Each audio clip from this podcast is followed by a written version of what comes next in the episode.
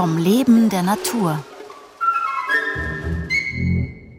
Diese Woche sprudelnd, versteckt und gefährdet. Der Gewässerökologe Clement Tockner spricht über weltweite Quellvorkommen. Heute natürliches Auftreten und strategische Bedeutung. Die Quelle an sich ist der unmittelbare Quellbereich, wo eben das Grundwasser an die Oberfläche kommt. Es gibt dann das direkte Quellgebiet und dann quellbeeinflusste Gebiet. Es ist im Prinzip ein gradueller Übergang dann auch. Aber je weiter man von der Quelle wegkommt, desto größer werden zum Beispiel die Fluktuationen dann in der Temperatur oder im Abfluss dann auch. Und dann kommt es eben zur Vermischung auch zwischen typischen Bachorganismen und Quellorganismen. Die Quellen sind sicher ortsfest, weil sie einfach geologisch festgelegt sind oft. Aber die Quellen sind viel stabilere Lebensräume als die Flüsse dann darunter auch. Quellen sind die natürlichen Austrittsorte von Grundwasser. An diesen Austrittsorten bildet sich ein Bach, ein kleiner Sumpf, ein Tümpel oder eben auch eine ganze Oase. Es gibt auch Brunnen. Brunnen sind künstliche Quellen, um das Grundwasser anzuzapfen. Aber es gibt natürlich auch unterseeische Quellen oder Unterwasserquellen, die an den Meeresboden, an die Oberfläche kommen oder zum Beispiel am Seegrund. Quellen haben natürlich auch eine immense Bedeutung für uns Menschen als Erholungsraum, als Trinkwasser, als Heilquellen, aber natürlich auch einen großen spirituellen Wert. Das heißt, viele Kirchen oder Tempel werden in der Nähe von Quellen errichtet. Auch hier vielleicht ein Beispiel. Viele Großstädte beziehen ihr Trinkwasser aus Quellen. Wien ist natürlich ein klassisches Beispiel, aber auch Damaskus.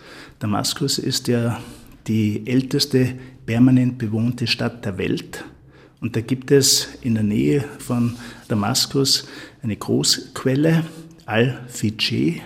Da sprudeln etwa 3000 Liter Wasser pro Sekunde an die Oberfläche, glasklares Wasser, versorgt bis zu 5 Millionen Menschen mit sauberem Trinkwasser.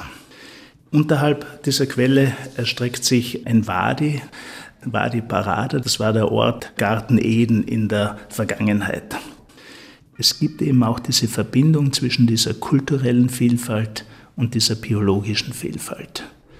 Und man kann Oasen als Modellökosysteme verwenden, um eben hier diesen Konnex zwischen Mensch und Natur besser verstehen zu können.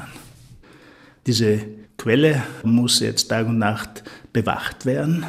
Einerseits, um zu vermeiden, dass diese Quellen eben durch Vandalismus zerstört werden. Das heißt, die sind sehr empfindlich. Also man kann natürlich durch die Zerstörung einer Quelle die Wasserversorgung in einer Großstadt einfach unterbinden. Das ist auch passiert während des Bürgerkrieges.